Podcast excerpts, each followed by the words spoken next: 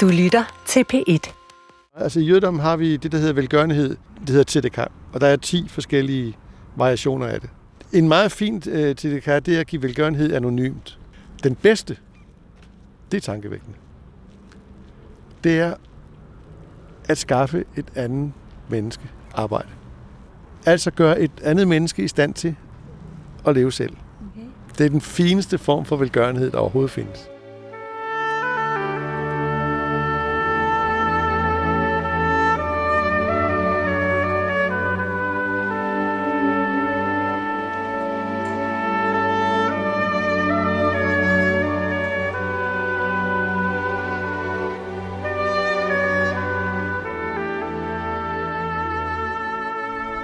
Ordene er Henrik Goldsmiths.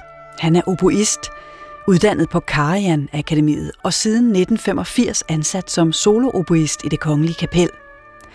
Han er stifter af fredsorkestret Middle East Peace Orchestra, samt rektor på Goldsmiths Musikakademi, en musikskole på Nørrebro i København, for børn med alle tænkelige religiøse og sociale baggrunde.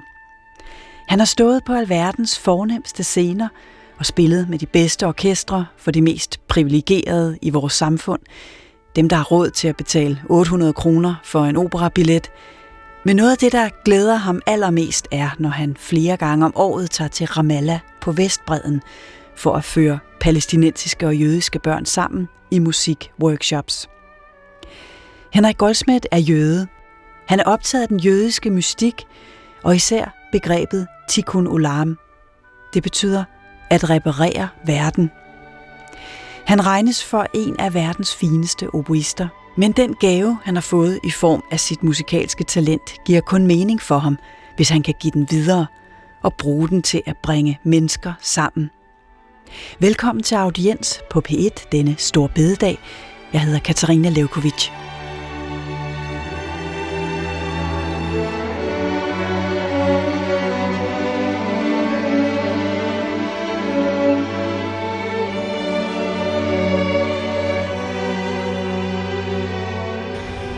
Det her, det var en...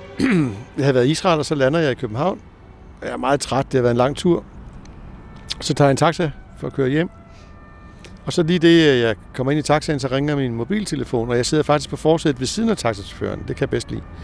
Så øh, ringer min telefon, og det er en af mine venner i Israel, der ringer for at høre, om jeg er kommet godt frem. Og derfor så siger jeg nogle ord på hebraisk. Og øh, det hører taxachaufføren, og da jeg har lagt på, så, øh, så siger han, hvad var det for et sprog? Og taxichaufføren er araber. Taxichaufføren er araber. Så siger jeg, jamen, det var, det var hebraisk. Jeg kommer lige fra Israel. Så bliver han straks sur og vred. Israel er et forfærdeligt land, og hvad I smadrer mit land og alt muligt. Og så, øh, så siger jeg til ham, øh, ved du, jeg er simpelthen for træt til at tage hele den diskussion. Men så var det så heldigt, at jeg tre dage senere skulle spille med mit orkester, Middle i Spisorkester på det Kongelige Teater. Det var faktisk et heldigt sammenfald. Så jeg sagde til ham, ved du hvad, kunne du ikke komme ind og høre en koncert, hvor vi også spiller arabisk musik? På det Kongelige Teater, så vil jeg godt invitere dig. Åh oh, jo, det vil han gerne. Og jeg lægger to billetter, det får jeg heldigvis gjort. Men jeg så glemmer jeg alt om det. Og jeg tror heller ikke på, at han kommer. Men efter koncerten, hvor jeg sidder fuldstændig gennemblødt af sved efter en dejlig koncert, og folk har stået op, og der har været en kæmpe stemning i det Teater, så sidder jeg ude i garderoben og tørrer mig med et stort håndklæde, og så banker det på døren. Og jeg har glemt alt om det. Og jeg åbner døren, så står taxachaufføren med en virkelig gudesmuk kone, klædt i den flotteste kjole. Hun har virkelig taget sit pæneste tøj på, og han står med slips og det hele. Og han var så glad. Og han, han fortalte mig, at han aldrig troede, at han måtte komme ind på det kongelige teater. Tænk, bare den fordom blev brudt. Han var helt, det var helt vildt, at vi kunne spille arabisk musik og, og jødisk musik, og det mindede så meget om hinanden. Og det var da helt vildt, og det havde han slet ikke forestillet sig.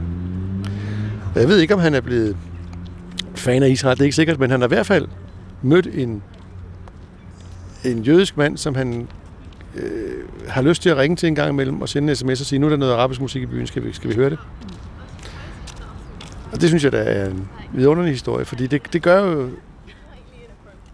Det gør det meget nemmere. Så man kan jo sige til folk, måske er det vores egen indstilling, der også er med til at, at skabe forholdet til, til fremmede. Mm. Og han var en fremmed for mig, og, og øh, jeg var en fremmed for ham. Og i løbet af en koncert, så synes vi alligevel, at vi kunne grine sammen bagefter. Ikke?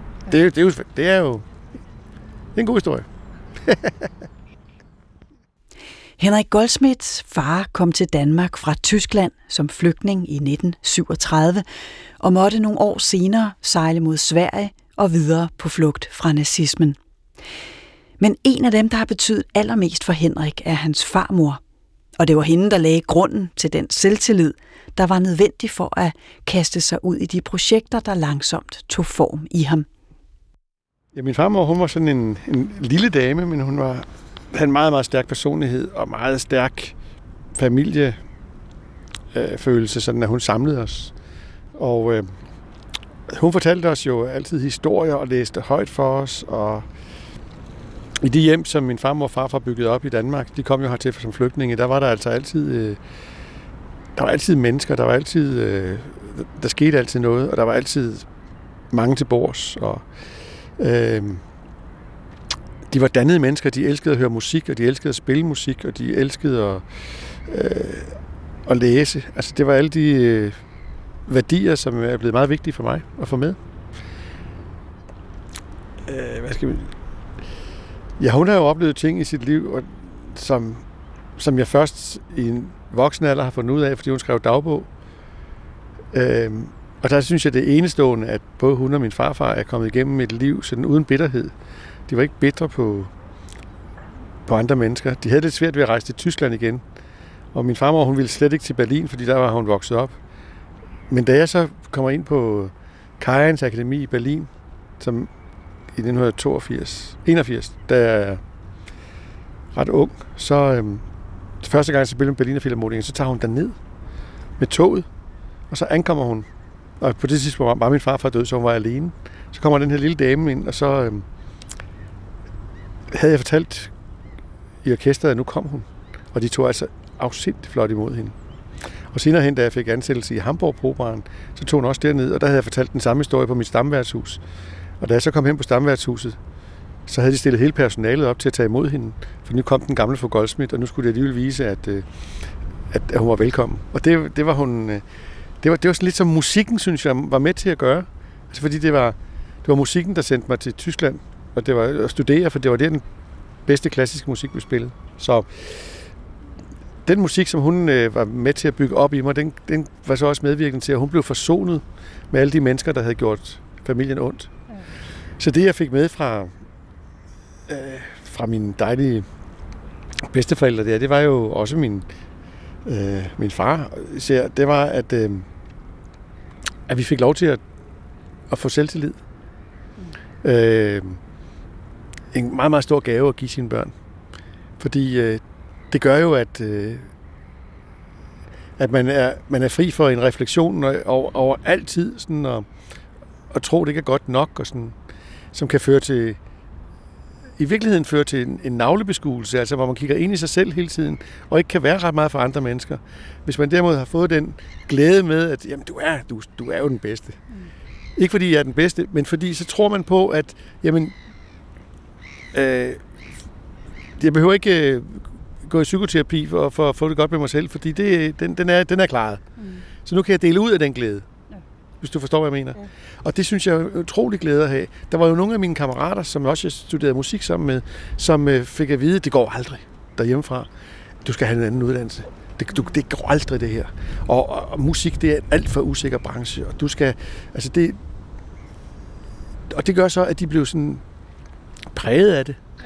og tog ikke til nogle chancer, og, og det giver også musikalsk måske en, øh, en mindre overskud, fordi øh, øh, man bliver sådan den der jeg har altid en tvivl om, det er godt nok det, jeg laver, det er slet ikke det. Den har man altid, men ikke sådan grundlæggende tvivl på, om man som person er noget værd, og om det, man laver, er noget værd. Mm. Og det, det vil jeg meget, håber jeg også, at mine børn har fået med. Det håber jeg. Mm. Sådan at de, øh, at de føler, at, at, øh, at de også har fået at vide, at det, øh, det, de laver, det er godt. Og ikke, hvordan skal jeg forklare det? Øhm, man kan jo rose børn, men børn er jo, det ved du også selv, børn er jo ikke, man kan ikke nappe dem. Nej. Hvis du roser dem for noget, de ikke har fortjent, så er de ligeglade. Ja. Det, det, det kan de ikke bruge til noget. Mm. Så derfor skal de også have nogle opgaver og noget, altså, man, og så løse dem, og så, yes! Så, og det har jeg altså fået med. Så jeg var verdensmester derhjemme, fordi øh, min farmor, hun synes, at jeg bare var verdenssyvende vidunder.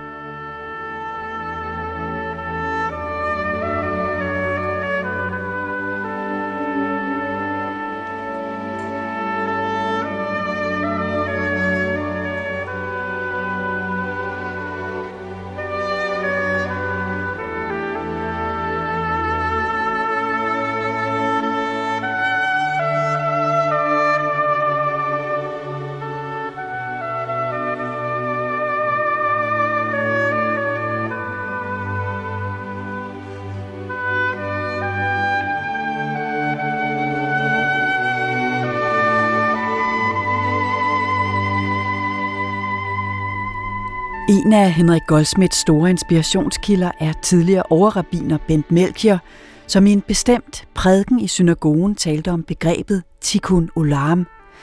Det blev et vendepunkt for Henrik Goldsmith, men hvad ligger der egentlig i dette begreb? Tikkun olam er, er et begreb, der sådan set går tilbage til den talmudiske tid, det vil sige øh, cirka 2000 år. Øh, og har haft lidt forskellige indhold igennem tiden. Jeg tror nok, at det oprindeligt har været et udtryk for, hvad rabbinerne kunne gøre i forbindelse med at lovgive, sådan at vores verden øh, bliver et bedre sted at være, et mere retfærdigt sted at være. Altså hele det juridiske system, hele domstolssystemet, øh, var et led i Tikkun Olam, og lad mig øh, sige, at Tikkun Olam betyder altså at øh, reparere verden. Øh, og hvis vi ser os omkring efter de 2000 år, øh, så er der jo øh, behov for mange reparationer.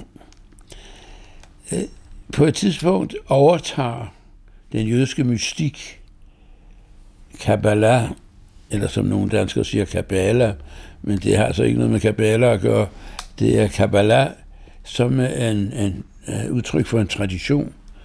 Øh, de overtager begrebet og forbinder begrebet med øh, situationer omkring verdens skabelse. Og hvad der der skete af, af eksplosioner, øh, og der er jo dem, der, der mener, at øh, det lys, vi taler om, øh, omkring verdensskabelse, øh, det er forbundet med det, som videnskabsmændene øh, og damerne øh, i mellemtiden øh, er nået frem til at kalde The Big Bang, øh, at, det, at det udløste altså et kæmpe lyshav. Og i mystikken, i den jødiske mystik, øh, så var der visse partikler fra det lyshav, øh, som øh, kom på afveje, og det er altså øh, i den mystiske verden et led i reparationsarbejdet at øh, indsamle disse partikler og samle dem igen til en helhed og til en orden, til at skaffe orden i verden. Ud fra den baggrund her, Ja. så kan man jo vælge, hvordan man øh, bruger sine gaver, de gaver, man har fået med. Den gave, jeg har fået med, det er, at jeg kan spille musik. Og det blev sat i gang af Bent Melcher for mange år siden i en prædiken i synagogen, hvor han fortalte, at der var kommet flygtninge til Danmark, og han synes ikke, at det jødiske samfund gjorde nok.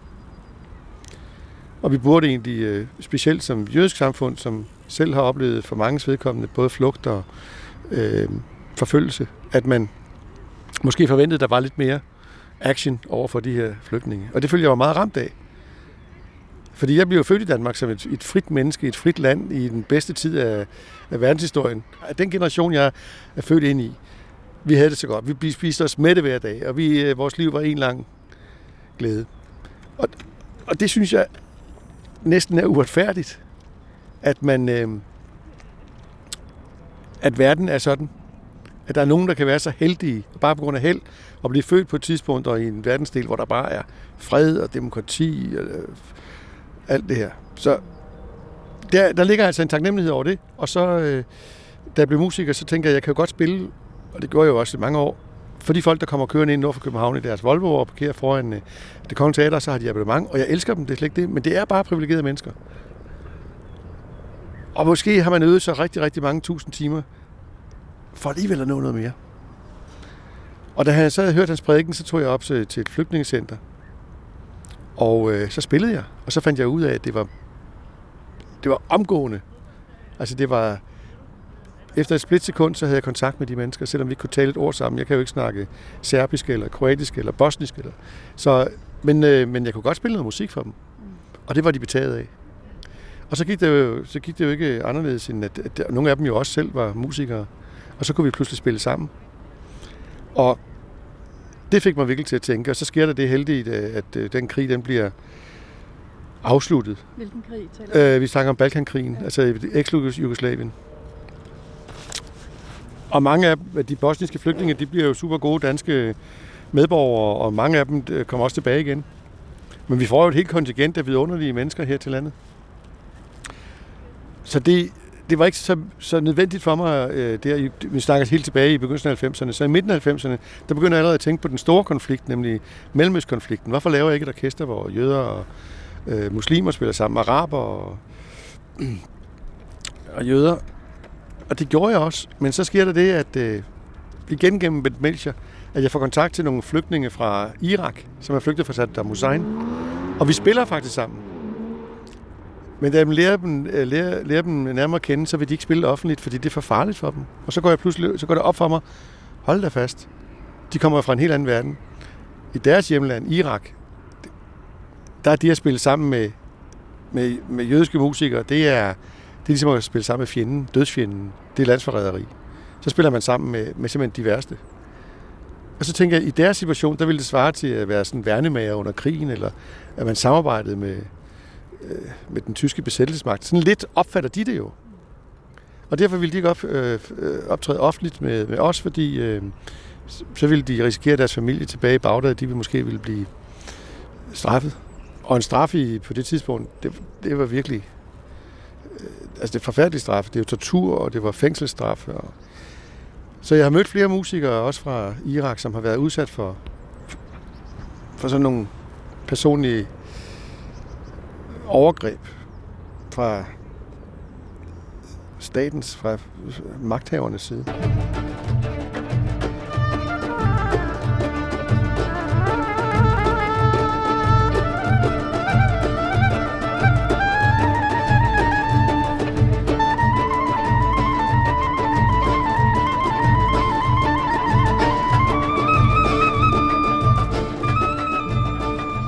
Henrik Goldsmith boede i en periode i Jerusalem, og her hørte han første gang om en musikskole i Ramallah. Den var drevet af den palæstinensiske violinist Ramsi, som sagde ja, da Henrik ville aflægge skolen et besøg. Det var ikke alle Henriks venner, der var enige i den beslutning.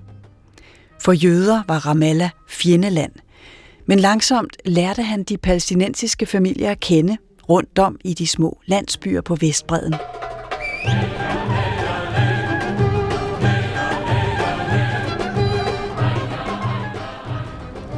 Men det, det gjorde altså, at jeg blev ved med at lede efter musikere, og til sidst så fandt jeg nogen i USA, som var flygtet fra øh, Libanon. Nogle vidunderlige musikere, og så startede vi Middle East Peace Orchestra i begyndelsen af... Vi spillede de første koncerter i 2004, lige i januar, i begyndelsen af 2004.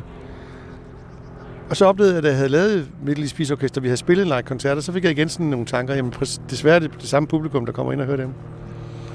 Og de er så glade, men de vil alle sammen gerne have fred, og der, der sidder ikke en eneste af dem, jeg bør nå, der sidder ikke en, øh, en rabiat jøde, som vil bosætte sig i, øh, på Vestbreden. Der sidder ikke en, øh, en skal vi sige, en islamisk øh, ekstrem øh, ekstremist. Det gør der ikke. De sidder selvfølgelig ikke til vores koncerter. Der sad i det hele taget ikke ret mange religiøse mennesker. Der sad øh, til koncerterne sådan en bred vifte af sekulære mennesker, som altså øh, lever i, i det fuldstændig religionsfrie land, som Danmark er. Og de går jo alle sammen ind for fred, og det er fedt mand og sådan noget, ikke? Men, men man opnår ikke noget. Så, så jeg synes jo, at jeg skulle have de religiøse med. Jeg skulle have dem med, som troede på noget. Jeg skulle, have, det- jeg skulle have, have dem med, for hvem det var et, et, et stort skridt. Og, så, og det kunne jeg ikke, så jeg blev nødt til at starte med børnene. Så derfor så, så tog jeg fri fra mit arbejde i, i et par år I dit arbejde? Der... på, på det kongelige teater. Ja. Jeg fik fri af Michael Christiansen, som var øh, direktør på det kongelige teater. Fordi jeg gik op og fortalte ham, dels kunne han godt lide East Spisorkester, vi havde også spillet på det kongelige teater, men jeg sagde, det ikke nok det her. Jeg bliver nødt til at, du må give mig overlov i et år eller to. Og han indvildede sig i at øh, holde stillingen ledig, det var jo stort. Og så tog jeg ned til øh, og bosatte mig i, i, øh, Jerusalem, og så tog jeg over til, til Palæstina og arbejdede med børn derovre. Og det gav mig en indsigt i en verden, som jeg ikke kendte overhovedet, fordi jeg elsker selvfølgelig og holder meget, meget af Israel, men samtidig så, så jeg også, at den effekt af den konflikt, og øh, den går altså ud over en masse palæstinensiske børn. Og de var ikke vant til, at, øh, at øh, der var mange øh, jøder eller israelere, som øh, blandt deres bekendte, fordi der er en stor mur, som øh, skiller folkene. Så på mange måder var det for mig en øjenåbner, og også en, en øh, meget tankevækkende, fordi øh, jeg jo kom jo til at undervise nogle børn, hvis øh, brødre havde øh, meldt sig til Hamas, eller de var blevet øh, indrulleret mod, at øh, Hamas så til gengæld gav deres familie nogle øh, øh, privilegier og måske også noget økonomi i det. Og da de levede under ret håbløse forhold, og mange af deres fremtidsudsigter, de var faktisk øh, næsten lige nul, så begyndte jeg sådan at forstå, hvorfor, hvorfor tingene var, som de var. Hvorfor der er unge mænd, som i desperation vælger, melder, øh, melder sig. Hvis de har ni eller ti søskende for eksempel, og deres far og mor ikke er i stand til rigtig at, at give dem nogen fremtid, jamen så, er det jo, så skal der jo ikke ret lang tid til, før man begynder at tænke de der forfærdelige tanker.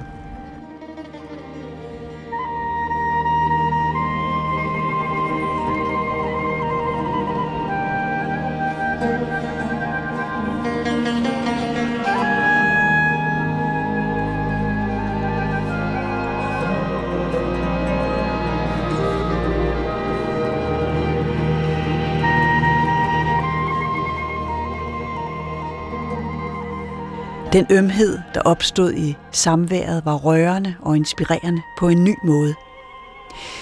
Henrik husker stadig den dag, han første gang kørte ind i Ramallah med bankende hjerte. Hele mit øh, hjerte det hoppede ind i øh, min krop, fordi øh, jeg kørte jo fra... Jeg havde været i Israel masser af gange, men der havde jeg altid været inden for, for den, skal vi sige, det, det israelske territorium. Jeg havde aldrig været over på den palæstinensiske side. Og når man kører fra Jerusalem, så går man først over i det, til busstationen. Der er to busstationer i øh, Jerusalem. Jeg er altid kommet til den, der er i Vest-Jerusalem, som altså man kommer med bussen fra Tel Aviv.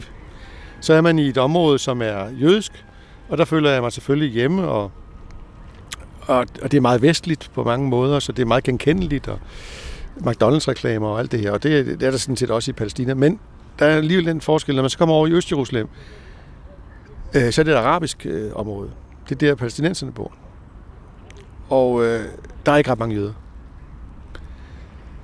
Og så skal man sætte sig ind i en lille bus, og betale, jeg tror på det tidspunkt, øh, to eller tre cirkel, og så venter man til den er fyldt op, og så kører de så hen til et, øh, et stort checkpoint, Kalandia, som, som ligger ved Jerusalem, som er et kæmpestort checkpoint, hvor, øh, hvor al trafik bliver øh, kontrolleret både den ene og den anden vej. Og der er kæmpe store sådan, øh, kontrolposter og, og store betonklodser, man skal køre i zigzag igennem og holde i kø. Og så er der den der kæmpestore mur, som jeg var overvældet over, så høj den er. Altså, jeg tror ikke, jeg overdriver, hvis den er 8 meter høj. Den er altså vanvittigt høj. Og så kigger de på mig, og øh, så spørger de, hvad jeg skal derovre. Og så siger jeg, at jeg skal over undervise musik. Og så, de, så de kan ikke tilbageholde mig, fordi jeg har jo ikke noget israelsk pas, jeg har dansk pas. Så de bliver nødt til at lade mig gå, men så siger de sådan som en henkastmærkning, vi kommer altså ikke at hente dig. Og det kan jeg huske, den blev, hed, den blev hængende. Og de kunne også godt se på mit navn, altså det, øh, i mit navn, der står der Henrik Heim Goldsmith, så det, er jo, det kan de godt se, at det kunne godt tyde på, at jeg måske øh, var jødisk. Så derfor så, det, de synes, det var mærkeligt, at jeg skulle derover, fordi det er ikke noget med, israeler kommer ikke derover. Der er ikke nogen kontakt længere. Det er kun soldater, der kommer over, så ellers skal der specielt tilladelse, journalister kan komme derover osv. Så jeg tog ind, og så sad jeg der alene i bussen og kørte op til Ramallah, og så øh, kom jeg hen på den øh, institution, som jeg beundrer meget, som hedder Al-Kamanjati, som er en øh, musikskole, som er grundlagt af øh, en violinspiller, der hedder Ramsi. Han spiller både øh, violin og ud. Og han, han øh, blev lidt berømt, da han var 10 år gammel, fordi han, der blev taget et pressebillede af ham, som gik verden rundt. Han har det hængende på sit kontor, hvor han kaster sten efter den israelske her. Men han holdt op med at kaste sten efter den israelske her, fordi han spillede violin. Og han fandt ud af, det er sådan en beslutning, man slet ikke kan forstå, men den, øh, han besluttede sig for at holde op med at spille violin. Nej, undskyld, holde op med at kaste sten. Fordi han ville blive den bedste violinist i verden, og han ville ikke kaste sten mere. Så han, øh, han blev super god til at spille violin, og så fik han sponsorer til at betale en uddannelse på Pariserkonservatoriet, som er et af de fineste i verden, og så kunne han jo have en glimrende karriere, men han tog tilbage til Palæstina og havde den samme tanke, som jeg har været inspireret af, nemlig at de skal have musik, de unger her. Så han grundlagde en musikskole, der hedder Al-Kamanjati, og den kører så med sponsorer fra hele verden, og han har bygget den utrolig godt op. Og ham har jeg samarbejdet med. Jeg kommer ned så tit jeg kan og arbejder med de unger der. Men jeg startede som med forholdsvis små børn, og så spillede jeg med dem og sang og nynnede sange uden ord. Fordi jeg måtte jo ikke snakke hebraisk, øh, og jeg kan ikke snakke arabisk, kun nogle tre fire år. Så det jeg gjorde, det var, at jeg lavede, dem, lavede nogle lønnesange, og, og øh, så havde jeg den her øh, tyske dame med, som kunne snakke arabisk. Så fortalte hun de røverhistorier, jeg fortalte, og så grinede de, og så spillede jeg musik til. Så lavede vi sådan musikalske eventyr, og, og de spillede sang. Mest sang. Og det var, det var en stor øjenåbner for mig. Det havde så den interessante følgeeffekt, at jeg kom sådan i meget tvivl om alting, fordi når jeg så kom tilbage til Israel og var inviteret ud til med alle mine jødiske venner, og vi sad til øh, fredag aften ved bordet og, og hyggede, og så sagde de, Nå, hvordan går det så over i, på Vestbreden? Og siger, det går godt, og hvad er det for nogle børn, du underviser? Jamen, det, så fortæller jeg historien, og så siger de, hvordan kan du gøre det, Henrik? Hvordan kan du undervise terroristernes søskende og deres børn? Er det virkelig det, du vil? Hvad med alle de jødiske børn? Skal du ikke undervise dem først? Og der rammer jo en sådan virkelig i mellemgulvet. Øh, og så tænker man, kan jeg vide, om det er forkert, det jeg gør? Indtil jeg finder ud af, at det er jo lige præcis de børn, der har allermest behov. Fordi øh, hvis ikke de har et eller andet overhovedet i verden, som kan give dem en tro på, at der findes andet, så vil, så vil de jo synes, det er helt den rigtige vej at springe sig selv i luften. Men hvis de bare har nogle få oplevelser af, at der er altså noget andet, så, så kan det godt være, at man i hvert fald i nogle ganske få børns bevidsthed kan ændre bare en lille smule, og det må være motivationen. Goldsmiths Musikakademi blev grundlagt i 2011. Tanken bag er at tilbyde alle børn gratis musikundervisning på tværs af nationalitet, religion og social baggrund. Det er ifølge vedtægterne et fredskabende, socialt, musikalsk, pædagogisk arbejde på græsrodsplan, og ønsket er at påvirke det enkelte barns liv positivt ved at styrke selvværd, sociale kompetencer og tillid til omverdenen gennem musikundervisning. Det er skolens ønske at fremme sammenhængskraften og den kulturelle diversitet i samfundet generelt. Og det er professionelle musikere, der underviser. Musik skal man kunne lære. Alle børn skal have tilbud. Efter min naive verdensanskuelse skal alle børn have mulighed for og synge og spille musik. Og øh, det har alle børn ikke. Hvis du gerne vil lære at spille et instrument i Danmark, så er der selvfølgelig øh, mange muligheder, men de fleste koster penge. Og vi har et, et, et netværk af, af gode musikskoler, men det, det koster penge. Og tænk på alle de familier, som ikke har råd til det. Hvad gør vi med dem? De skal have et tilbud. Og det tilbud, det er Goldsmiths Akademi. Du kan komme hen på skolen, og der kan du lære at spille et instrument, og du kan stort set næsten lære, hvilket instrument du vil. Hvad sprog er det? Hvad tror du? Arabisk. Jeg tror, alle arabiske sange handler enten om mad, eller kærlighed, eller kærlighed for mad. Vi har faktisk ikke nogen uh, sang, der handler om mad.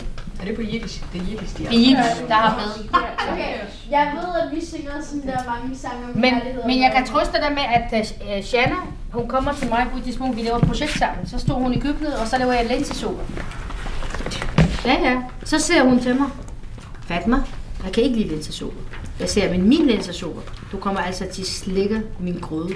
Så siger hun, nej, jeg spiser altså ikke linsesol. Så er fint nok. Så starter hun at spise min linsesol. Og så bliver hun forelsket i den, og så siger hun til mig, ved du hvad, vi skal skrive en sang. Så står vi i køkkenet og laver en sang om linsesol. og så handler det om, at fordi det, det var et fedt sang, for eksempel til med, hvad hedder det? Med at dybe følelser, en omelet eller linsesuppe handler om balancer. Kardemom og kanele og ginger.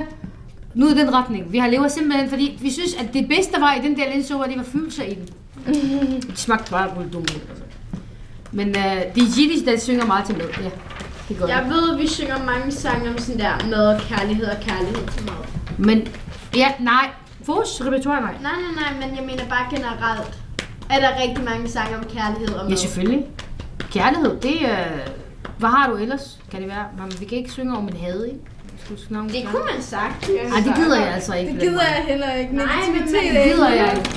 Jeg gider, så må du godt alene. øh, Så det er meget. Hvad skal vi synge? Skal vi tage det en gang til, for det bliver glemt?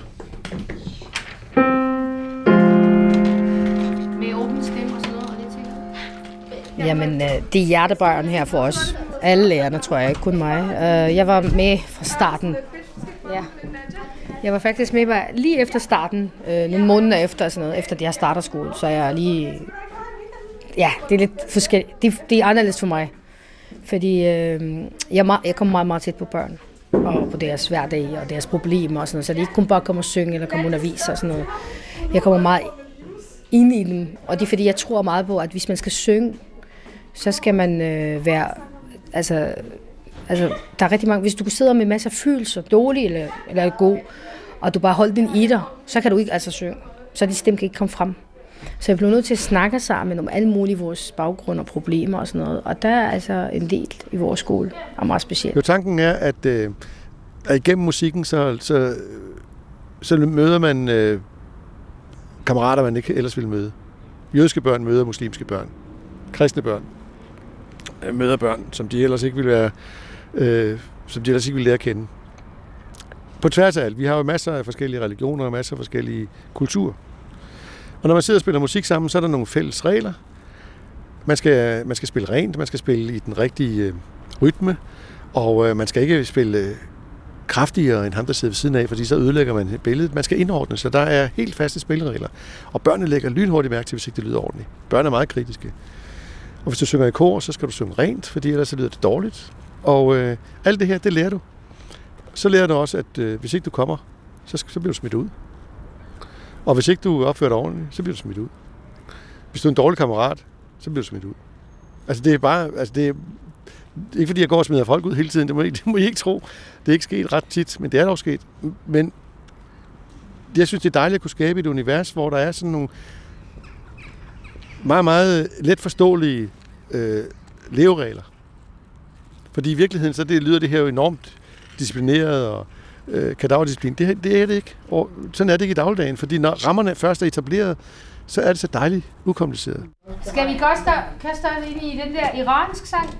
Ja, Golly Gandam? vi kunne. Men det er faktisk en, en lille ting i den sang, jeg fandt ud, at der er faktisk en kvartone i, så vi kommer til at synge kvartone i. Woo! Det siger sådan her. Det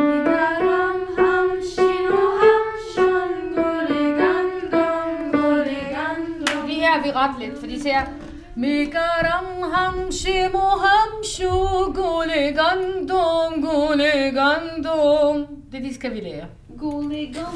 Nej, det handler om kvartoner. Lyt til mig, fordi de kan ikke. Ja, jeg synes, det er et fedt koncept, fordi vi alle sammen er så forskellige, men vi er alle sammen så ens på en eller anden måde. Vi er alle sammen mennesker. Nej.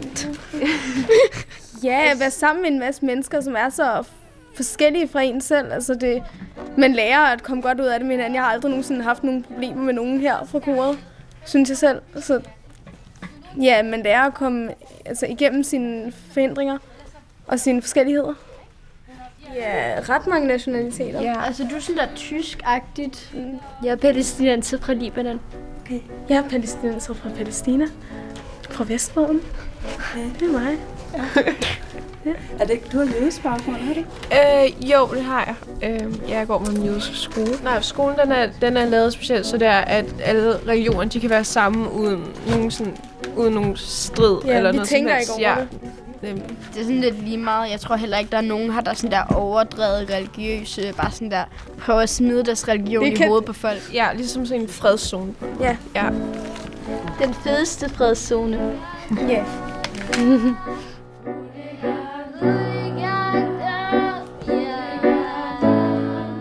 Her, vi, har, vi tænker ikke, hvem man er. Altså, hvor kommer man fra? Så vi tager hensyn til det. Men vi er ens, vi lærer alle mulige sprog. Og det er udgangspunkt. Vi, vi simpelthen synger alle sprog. Vi har 36 sprog i den der kor. Altså, hvor, hvor vi synger 36 sprog og dialekter, ikke? Og det, og det er faktisk meget, men, men det er det, vores koncept er. At vi synger alt, og der er lige meget, hvor man kommer fra, og vi er ligeglade muslimer, kristne jøder, hvor de endelig hen, vi tror ikke på noget, det er ikke vores problem. Men vi ens, vi er mennesker, og vi kan godt lide musik. Igen. Så skolen har jo mange funktioner. Den har også en social funktion på den måde, at der kommer børn, som har og unge, det er jo ikke kun børn, den går fra 0. kl- eller fra 1. klasse til 3. G. Børn, som, som, som ikke har det nemt på mange måder, øh, får det bedre gennem musikken. Ikke? Jødernes historie og den evigt aktuelle flygtningeproblematik optager Henrik Goldsmith på mange planer. I øjeblikket er han i gang med prøverne på et teaterstykke eller kammerspil for tre personer, baseret på en roman af den østriske jødiske forfatter Josef Roth. Sammen med akkordionspiller Anders Singh og skuespiller Ina Rosenbaum dramatiserer de fortællingen om jøden Mendel Singer og hans families vandring fra Rusland til Manhattan i USA. Det er en moderne fortælling om Job fra det gamle testamente. Job, den gudfrygtige, hvem Gud lader miste alt for at teste hans kærlighed til ham. Spørgsmålet om lidelsens uretfærdighed folder sig ud her i Anders Sings kælder, hvor de tre øver intenst. Forestillingen har premiere på det jødiske museum, og derefter vandrer stykket rundt og skal blandt andet foregå i folks private lejligheder. Det er for at få den størst mulige intimitet og komme så tæt på publikum som muligt, fortæller stykkets eneste skuespiller, Ina Rosenbaum. Altså, det, det er jo faktisk en historie, som øh, vores lille forestilling her er dramatiseret af Karen Maria Bille, som er chefdramaturg på Besynansen, og så den i af Rolf Heim. Det skal vi huske at sige. Øh, men det er faktisk en historie, som er blevet sat på scenen i mange europæiske byer inden for de sidste par år. Jeg så den selv i Berlin for, for et års tid siden, men med et stort cast med øh, 13 med skuespillere, ja, fordi der er masser af mennesker med i den her forestilling. Og jeg kunne så godt tænke mig at lave den i en lille form, fordi jeg synes, historien er meget, meget stærk og meget, meget enkel. Og så synes jeg, at kombinationen af, af to virtuose musikere, øh, der har en meget stor ekspertise i klezmermusik, som jo er en del af denne her sådan, fortælling, fordi at Mendel Singer, som historien handler om, og hans familie kommer fra Øst Rusland, eller fra Østeuropa, Rusland dengang, og vandrer fra Rusland til Manhattan, New York.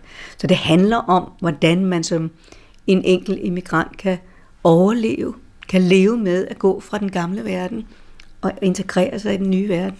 Og det er virkelig ikke nemt.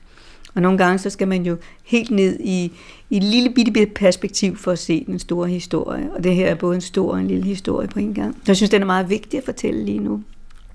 Og på den måde, vi gør det på, så håber vi, at det bliver meget, meget nærværende for folk, fordi de skal virkelig øh, sætte fantasien i gang, netop fordi, at der ikke er dekorationer og en hel masse ting, men der er en fortæller, som spiller alle rollerne, og så er der musik, så det er sådan en meget, meget enkel form. Ja. Så det er sådan, et, et, det er, ja, det er en, en meget jødisk historie med en jødisk baggrund, men jeg synes, det er en meget, meget almen, menneskelig fortælling, øh, som jeg tror og håber, at man kan få rigtig meget ud af lige nu Ja.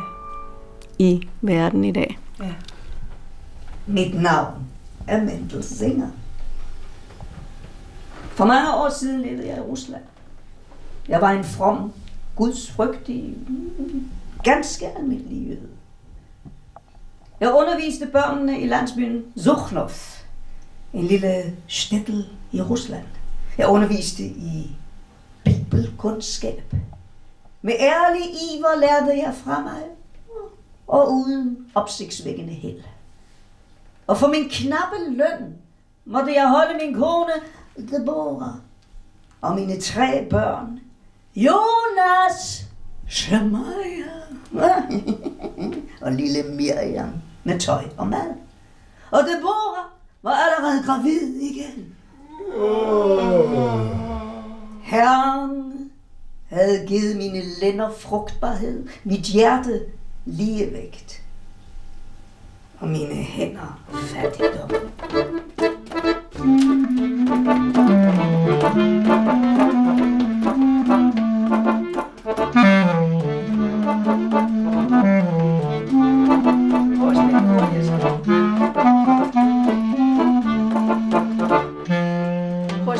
Tempo, vi, vi oprindeligt lavede. Jeg tror, det ligger der. Det ligger bare, det, det ligger ligger bare mere i energien. Ja. Jeg synes, det Det er... er sådan lidt mere... Altså, Det spørgsmål er, Det ligger meget tilbage. Ja. Den kan ikke ligge anderledes, synes jeg. Lad os prøve den igen. Ja, men øh, du start, I starter øh, for det, ikke? Jo, Okay. Men romanen er jo baseret på øh, den bibelske fortælling om Job. Job, som er udsat for helt ufattelig mange prøvelser, og står det hele igennem i sin kærlighed til Gud og i respekt for Gud. Men denne her Job, han bliver træt af Gud. Og det er det, der er den, den skal vi sige, kernen i hele historien. Til sidst forbander han Gud, og han håner ham, og han går amok. Der kommer en vidunderlig scene, som også, har, også går over i det groteske og bliver helt fantastisk, for han går ned i et lille Italy, som ligger lige ved siden af der, hvor de bor, og smæsker sig i svinekød, og han, øh, han, vil simpelthen, han er færdig med Gud. Han har fået så mange ulykker væltende ned over sig, så han tror ikke på dig. Det er et meget, meget interessant tema, også i jødisk sammenhæng. Det er noget, vi kender fra vores familier. Folk, der har haft så stærke oplevelser, så de mister troen. Det er noget, man, vi kender. Mm. Og så sker der alligevel i hans liv et mirakel til sidst. Og så kommer den her helt vidunderlige, det er meget, meget jødisk pointe, at lige da miraklet er sket, så beder han straks om det næste. Den der menneskelige grådighed. Ja. Altså, og så tager han sig selv i det. Det er sådan slutreplikken. Jeg ved ikke, om jeg må afsløre nu, men i hvert fald så er slutreplikken jo, hov, der griber han sig selv i. Nu har jeg lige oplevet et mirakel i livet, og så beder jeg straks om det næste. Altså det er jo også, der er mange, det, det er bare en vidunderlig historie. Fordi den, vi, vi kan identificere os med, med, med den situation, Mendel er i, tror jeg, både familiemæssigt, men også, skal vi sige, det der sker i samtiden i øjeblikket, mm. hvor det vælter med, ind med flygtninge. Og de bliver jo kun betragtet som tal og som kolonner, og som vi er for mange, og vi kan ikke tabe dem og alt muligt. Hvor vi i højere grad, fordi vi har en familiemæssig baggrund for det, os alle sammen her, kan se, hvad det vil sige at være, om jeg så må sige, komme som fremmed, og så skulle tilpasse sig og tilpasse sig normer. Derfor så, øh, så tror jeg, at den får en, en ægthed, når vi tre opfører den. Det er i hvert fald min fornemmelse, når vi arbejder med det. Ja. Man, man kan også sige, at hele temaet omkring det der med at, at bevare troen i en grusom verden. Altså, så mange spørger, hvordan, hvad, tror vi på Gud, når Gud er så grusom, når man oplever den ene grusomhed efter den anden. Det tror jeg er et meget, meget universelt tema. At hvordan skal man bevare sin tro på, den, på, på det gode og på det store, når, når, når virkeligheden er så voldsom. Ja. Og man kan sige, at, at det som Mendel lærer, og, og Job jo nok også lærte, det var, at Gud er, øh, at det store er i både det små, det grusomme og det gode. Altså, at vi, det er så stort, så vi ikke fatter det. Og det er man nødt til på en eller anden måde at tage til sig, at der er noget, der er større end en selv. Mm. Og først når man ligesom fatter det, så kan man få del i, i miraklerne, kan man sige.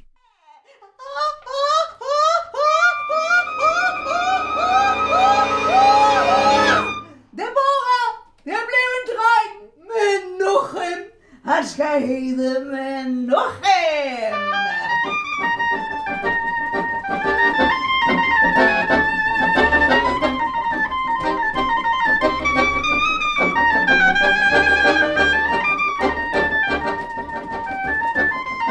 Jamen, vi startede, med, vi startede med at arbejde i prøvelokale, og så kom vi så herned efterhånden i Anders studie, fordi vi skulle finde ud af, hvad det var for nogle instrumenter og nogle lyde, vi skulle, vi skulle putte ind i, i historien. Og så har vi siddet hernede i det her studie, i den her kælder, og en gang imellem løber vandet ned i rørene. Og det er alt sammen med til at gøre det meget, meget spændende. Jeg tænker på, skal vi så starte fra jeres... Øh, Ja, nej, nej. Jeg tror, synes jeg, skal vi ikke? Nå, det, jeg synes, det være resten mentalt at få det igen, Ja. ja. se om jeg kan det udenad. Det er fint. Indtil... Det er det, vi gør. Og det bor beder rabbien om at kigge på Menuchem. Og han siger...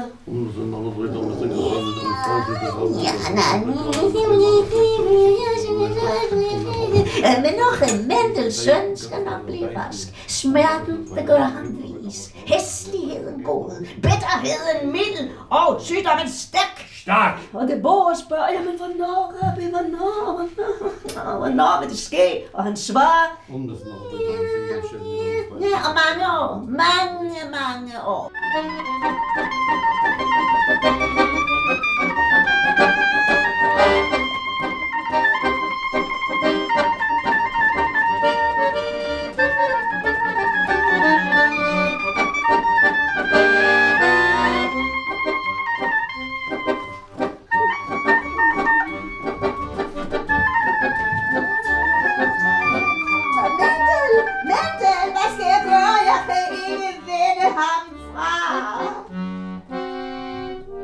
Hvad vil det sige at reparere verden? Altså, vi kommer til en verden, som er, ligesom mennesket, er, ikke er perfekt. Og, og opgaven, ifølge den her tankegang, er, at vi skal, vi skal øh, prøve at efterlade verden bare en lille smule mere hel, end da vi kom. Det er en stor opgave, ikke? Og derfor kan vi jo ikke, vi kan ikke reparere hele verden. Men der er et jødisk ord, der siger, at hvis du redder et andet menneske, så har du reddet den hele verden. Og det er jo en kæmpe motivation, fordi det er jo, det er jo, det er jo håndgribeligt. Øhm, at redde et helt menneske, det kan være på mange måder. Det behøver ikke nødvendigvis være at hive et, et menneske op, som er direkte livsfare, og redde det på den måde. Det er også en opgave. Men man kan redde et menneske fra at, øh, at ende i had. Man kan redde et menneske fra at øh, øh, skal vi sige, blive voldelig måske. Og det er det, mit største mål er, at, at give, øh, give børnene en mulighed for at, øh, at skabe sig selv en tilværelse. Bent Melchior giver sit bud på Tikkun Olam, og hvordan man praktiserer det. Når vi kommer frem til nyere tid, så er det sådan, at det i meget høj grad er udtryk for en vis social holdning. Altså virkelig at se der, hvor der er nød, der skal nøden afhjælpes. Vi skal, vi skal afskaffe begrebet sult. Der må være meget at fordele, sådan at alle kan blive med det. Øh, det er et led i Tikkun Olam. Det er altså en social indsats.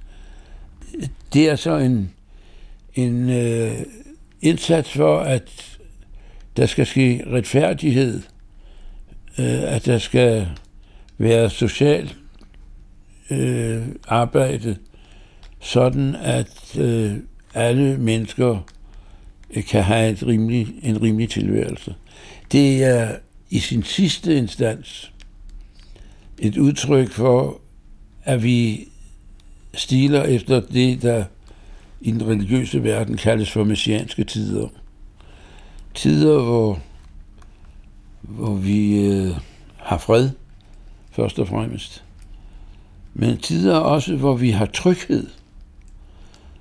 Øh, det er fred uden angst. Det er en vær, der skal sidde under sit sidertræ, eller bøgetræ, eller hvad man nu har ved hånden, og, og, og ikke være bange. Øh, og, og det opnås ved, at vi alle sammen går ind for begrebet at reparere verden til kunolam. Nu snakker jeg meget om jødedom hele tiden. Men det er fordi, det betyder meget. Altså i jødedom har vi det, der hedder velgørenhed. Og der er, det hedder tzedakah. Og der er 10 forskellige variationer af det. det. Det ironiske ved det hele er, at den, som er dårligst, det er faktisk den, som jeg ser oftest. At give velgørenhed, og så blære sig med det. Det er slet ikke velgørenhed ifølge rigtig jødes tankegang. Fordi så gør man det for sin egen skyld. Og ikke, ikke, ikke desto mindre, så ser jeg specielt i New York overalt sådan nogle store messingskilte, hvor der står The Blumenthal, from the, uh, Blumenthal Foundation gave uh, 200.000 dollars to uh, og det her. Det er in memory of my beloved husband. I, I, I gave this, og så videre. Ikke? Ja. Uh, det er sådan set ikke rigtigt til det kan. Mm. der findes der så forskellige grader af. Øh, en meget fint øh, til det kan det er at give velgørenhed anonymt. Den bedste, det er tankevækkende. Det er at skaffe et andet menneske arbejde. Okay. Det er den fineste form for velgørenhed, der overhovedet findes. Det er den fineste mitzvah, som det hedder, en, en velgøren. Det er at skaffe, altså gøre et andet menneske i stand til at leve selv.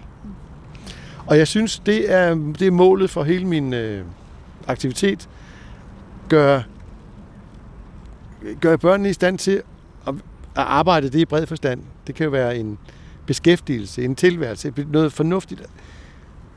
Hvis der kommer et barn til mig, som aldrig har spillet musik, og jeg oplever fem år senere, at så står der et barn, som elsker musik, som spiller og synger, og som har fået en masse venner, og som har fået mulighed for at realisere sig selv som menneske, så mener jeg, at jeg har gjort det øverst på, på TDK-listen, nemlig at skaffe dem en levevej, kan man jo bruge på anden måde end at tjene penge. Ikke? Altså en, en, en livsvej, en, måske bedre end en levevej, en livsvej.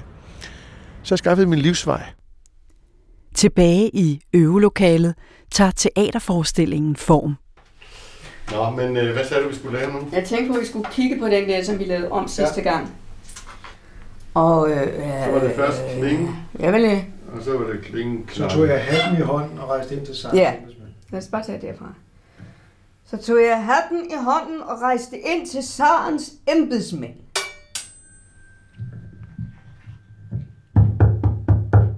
Undskyld! Jeg vil gerne til Amerika. Hvor skal jeg henvende mig? Hvorfor rejser I jøder omkring i verden? Ali. Djævlen sender jer fra det ene sted til det andet. Jamen, jeg- Næh, vores slags. Vi bliver, hvor vi er født. Ja. Du skal ikke lytte til ham, Mendel. Han drikker. Tidligere overrabiner Bent Melchior har som sagt været en af årsagerne til, at Henrik gør det, han gør i dag. Jeg spørger ham om, hvordan han ser på Henriks arbejde. Henrik er jo et menneske, som man skal bruge mange dusin for at finde bare en enkelt, øh, der øh, kan nærme sig det niveau, som han har. Han er et menneske, der forstår at give sit eget liv en mening. Jeg tror, det er egentlig det, der driver værket øh, hos ham. Han, han føler, at han er her af en eller anden årsag, og den årsag er at reparere på mange af de steder, hvor der, hvor der er huller. Øh, og øh, det går igennem ligegyldigt hvilke af de projekter, han har startet, og, og, og, og virkelig øh, ikke bare startet det, men, men følger det op, at, at det er en forståelse for medmennesker, og for trangen til, at disse medmennesker skal øh, kunne øh, leve ved siden af hinanden, med hinanden, øh, og, og, og være for hinanden. Dette, at der er basale menneskelige værdier, som går igen i, øh, så at sige, alle skabninger. Øh, denne tro på medmennesket, øh, den, er, den er sjældent at finde.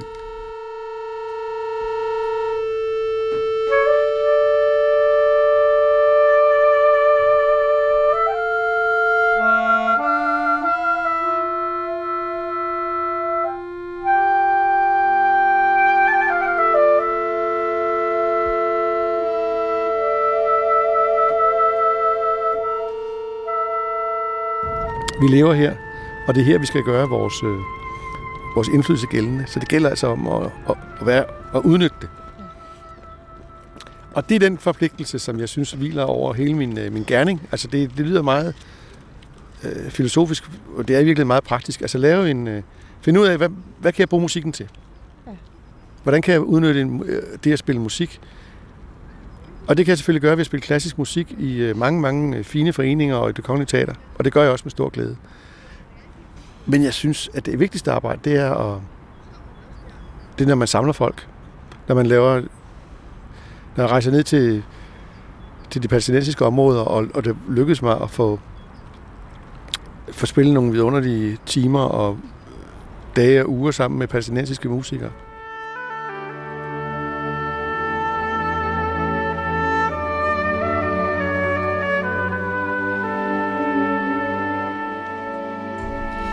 At ligger der der i en forpligtelse til at gøre noget konkret? Altså, det lyder som om, det er et konkret stykke arbejde, man skal gøre.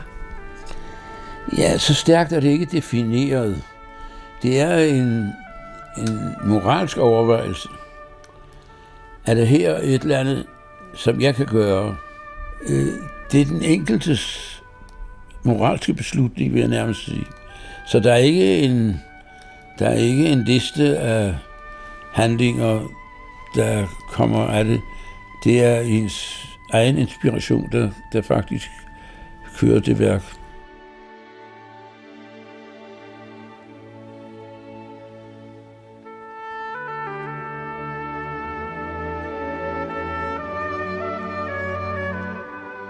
Medvirkende i denne udgave af Audiens var oboist Henrik Goldsmith, tidligere overrabiner Bent Melchior, korleder Fatma, skuespiller Ina Rosenbaum og akkordionspiller Anders Sing Vesterdal. Musikken i indledningen og her til slut er stykket Gabriels Obo, spillet af Henrik Goldsmith. Alle de andre audiensudsendelser kan findes på dr.dk-p1-audiens. Programmerne er tilrettelagt af mig, Katarina Levkovic. Tak fordi du lyttede med.